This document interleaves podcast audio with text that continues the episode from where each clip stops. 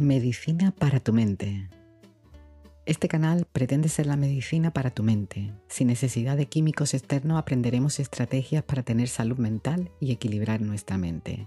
Hola, soy Carmen Hidalgo Vinuesa, soy psicóloga y psicoterapeuta desde el año 98.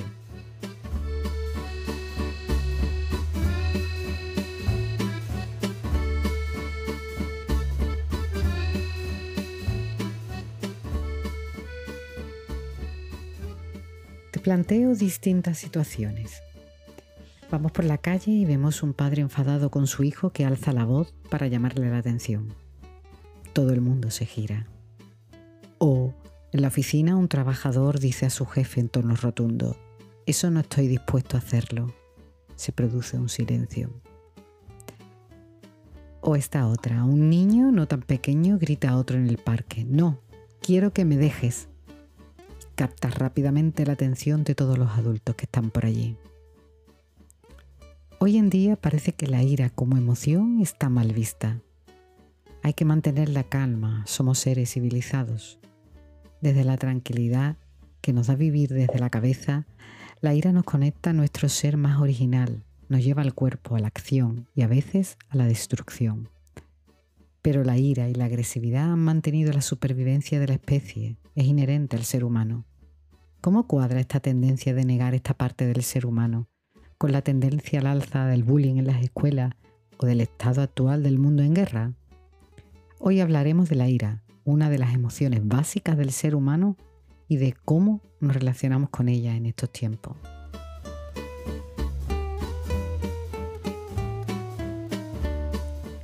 La ira es una de las emociones básicas del ser humano, aunque hoy en día se asocia a la violencia, y lo que hacemos es huir de ella. Pero la violencia aparece precisamente cuando no gestionamos bien la ira. La ira es una emoción, la violencia es un comportamiento, no son lo mismo.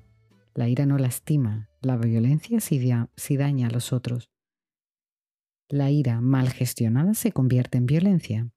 Por eso es importante entender esta emoción y saber el sentido que tiene para el ser humano. ¿Qué nos dice a nosotros en particular para poder encauzarla adecuadamente, pero no para suprimirla?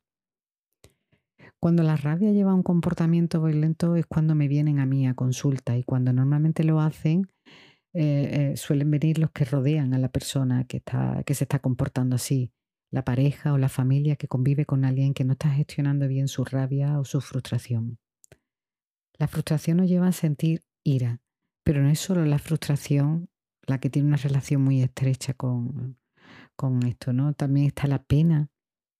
La ira no elaborada produce impotencia y nos lleva a sentimientos depresivos. Incluso muchas veces se confunden y alguien muy iracundo camufla una tristeza muy grande y alguien muy triste contiene una gran rabia por una injusticia. Si observamos la ira o la rabia los animales, tiene sentido en pro de la supervivencia. Tu prueba acercarte demasiado a un animal que desconfía de ti y rápidamente se tensa, gruñe y se activa por si tiene que atacar. Pero si no siente amenaza, vuelve a su estado natural. Los animales están más conectados a su cuerpo que nosotros. Con esta respuesta, el animal marca su territorio. Deja claro si estás invadiendo su espacio rápidamente. Nosotros las personas no sentimos las señales de nuestro cuerpo tan claramente ya que estamos más afincados en nuestro pensamiento y en la racionalización de todo. Parece que nosotros ya no compartimos esa misma fuente vital que también forma parte del ser humano. Esta desconexión con nuestro cuerpo hace que no podamos sentir la ira claramente, lo cual dificulta la, asertividad, y esta es la que nos da la fuerza para defender nuestro sitio en el mundo. La rabia pone nuestro cuerpo en alerta y nos prepara para defendernos, para afrontar las dificultades de la vida. No hay emoción que empodere más el cuerpo humano que la ira. En consulta, los casos que veo relacionados con la ira tienen fundamentalmente dos tipos de manifestaciones.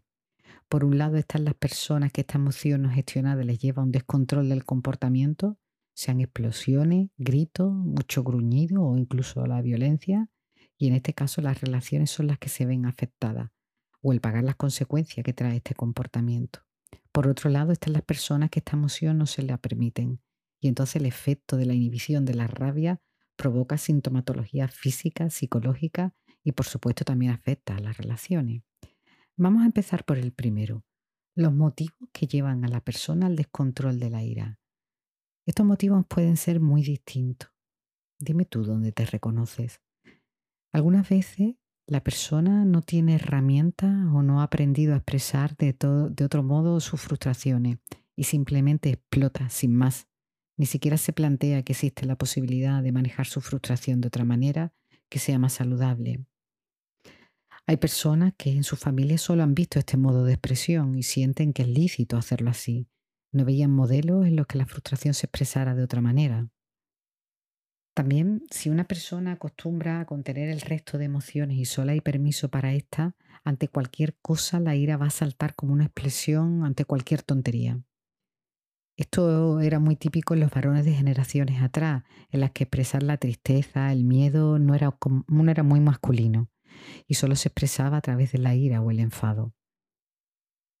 Luego están las personas que tienen poca capacidad metacognitiva o la han trabajado muy poco.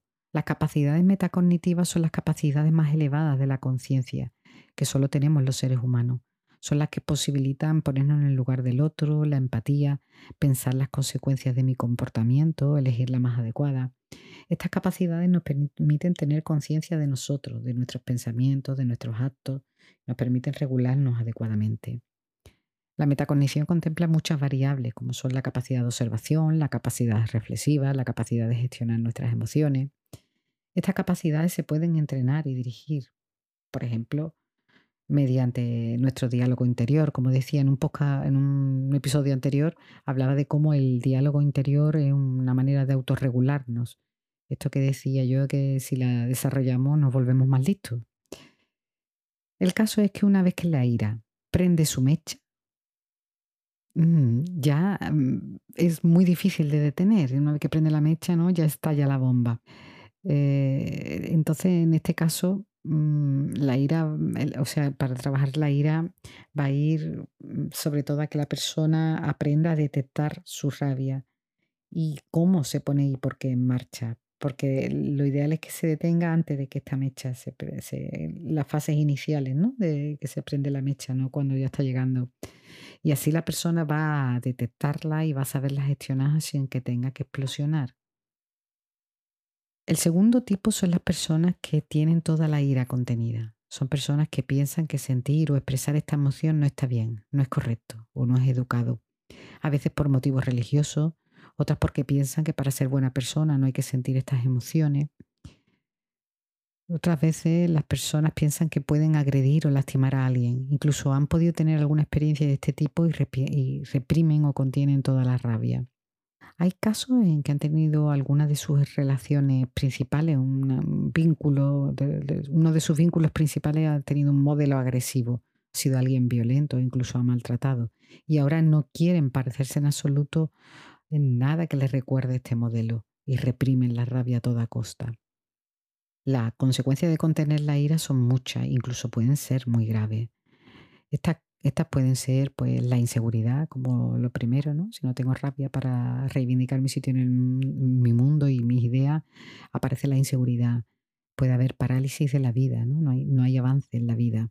O que reaccionalicemos en exceso desconectados de nuestras emociones podemos acabar deprimidos o depositando toda la ira no expresada en nosotros mismos y provocar depresión grave, obesidad y la ira reprimida conduce a la ansiedad. Aquí en estos casos la línea de trabajo va a ir dirigida a que la persona conecte con su emoción, pueda expresarla produciendo su autoafirmación y defendiendo su lugar en el mundo frente a los otros. La conclusión es que la ira tiene su función en el ser humano, no podemos negarla, porque entonces saldrá de forma fea. ¿Y tú? ¿Estás conectado para sentir tu ira? ¿La gestionas o solo reaccionas? ¿Eres de los que no saben decir que no? Sea cual sea tu caso, yo te invito a los grupos de trabajo, encuentros en los que miramos esto, ¿no? Trabajamos la ira desde nosotros para conocernos y gestionarnos adecuadamente. Te animo a que dejes aquí tus comentarios y sugerencias de temas que te pueden interesar y Muchas gracias por estar ahí. Os espero en el próximo.